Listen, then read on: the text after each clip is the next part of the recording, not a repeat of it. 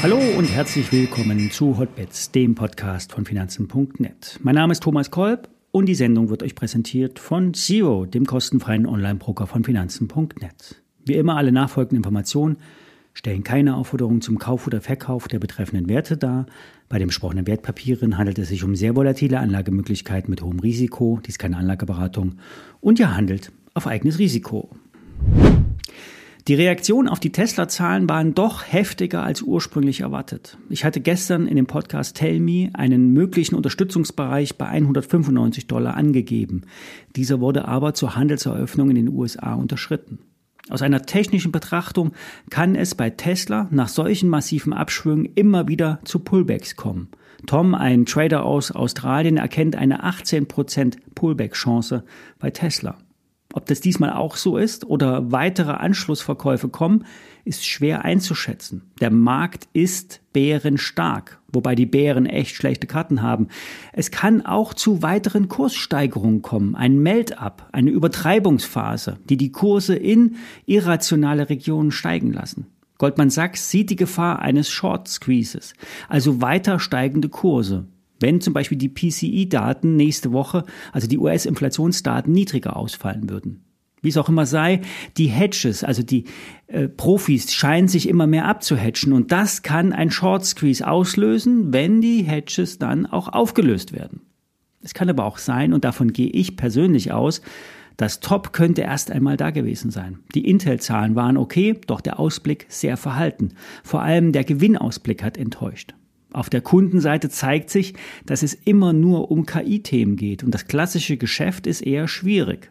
Die Aktie hat sich im letzten Jahr verdoppelt, hier fehlt aktuell die Dynamik. Langfristig ist Intel aber attraktiv. Bei Nvidia erwarte ich weiterhin eine Konsolidierung, auch wenn mit fast 630 Dollar ein weiteres Hoch gemacht wurde.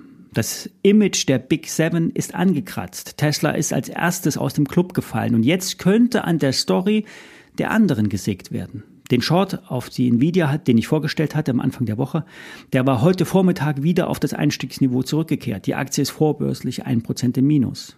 Noch ist das Call-Volumen am Optionsmarkt über dem Put-Volumen. Doch die Put-Positionen im S&P 500 werden, wie eingangs angesprochen, derzeit ausgeweitet. So signalisieren es die Optionsdaten.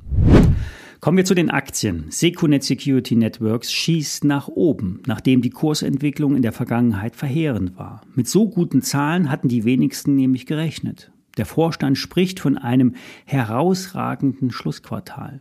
Es scheint so, dass Bund und öffentliche Kassen besonders viele Mittel zum Jahresende ausgekehrt haben. Secunet ist nämlich ein Anbieter von Verschlüsselungstechnologie und wird in kritischen Umgebungen eingesetzt. Schutz von Behörden und Infrastruktureinrichtungen, Verschlüsselung von Institutionen mit hoher Geheimhaltungsstufe, wie die Bundeswehr zum Beispiel. Das Jahresgeschäft war aber durchaus von Schwierigkeiten geprägt und dementsprechend ist die Aktie auch nach dem Kurssprung auf mittlere Sicht deutlich im Minus. Mit rund 400 Millionen Euro Umsatz wurden die Prognosen um 25 Millionen Euro übertroffen. Aufgrund hoher Investitionen blieb der Gewinn aber unter den Vorjahren zurück.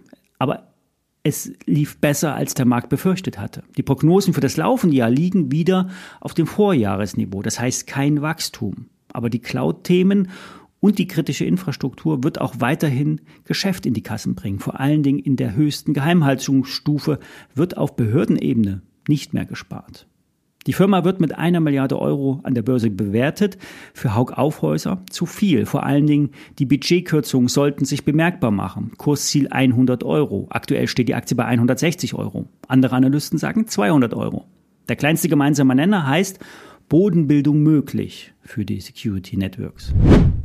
Die 2G Energy hat die Umsatzprognose für 2025 um 20 Millionen Euro angehoben, im Best Case auf 450 Millionen Euro Umsatz. Die aktuellen Auftragseingänge sind verhalten bis anziehend im Umfeld von Budgetcuts, Unsicherheiten bei der Gesetzeslage und auch einer schwachen Baukonjunktur. 2G baut ja Blockkraftheizwerke. Die können dezentral Strom und Wärme erzeugen. Gemeinden können so mit einem Kraftwerk ganze Stadtteile mit Energie versorgen. Dazu bedarf es einen Energierahmenplan. Der regelt die Energieversorgung in der Gemeinde Perspektivisch ist das super, kurzfristig Planungsunsicherheit.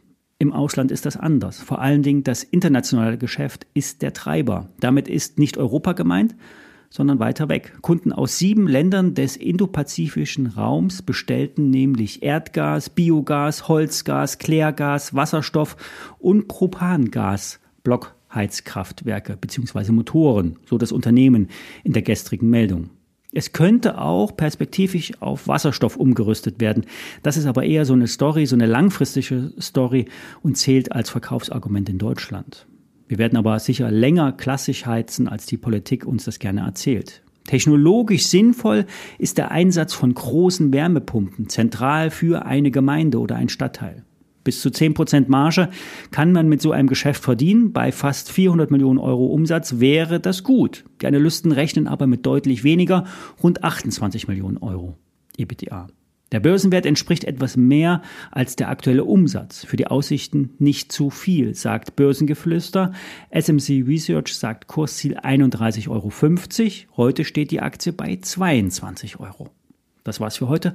Ich wünsche euch ein schönes Wochenende.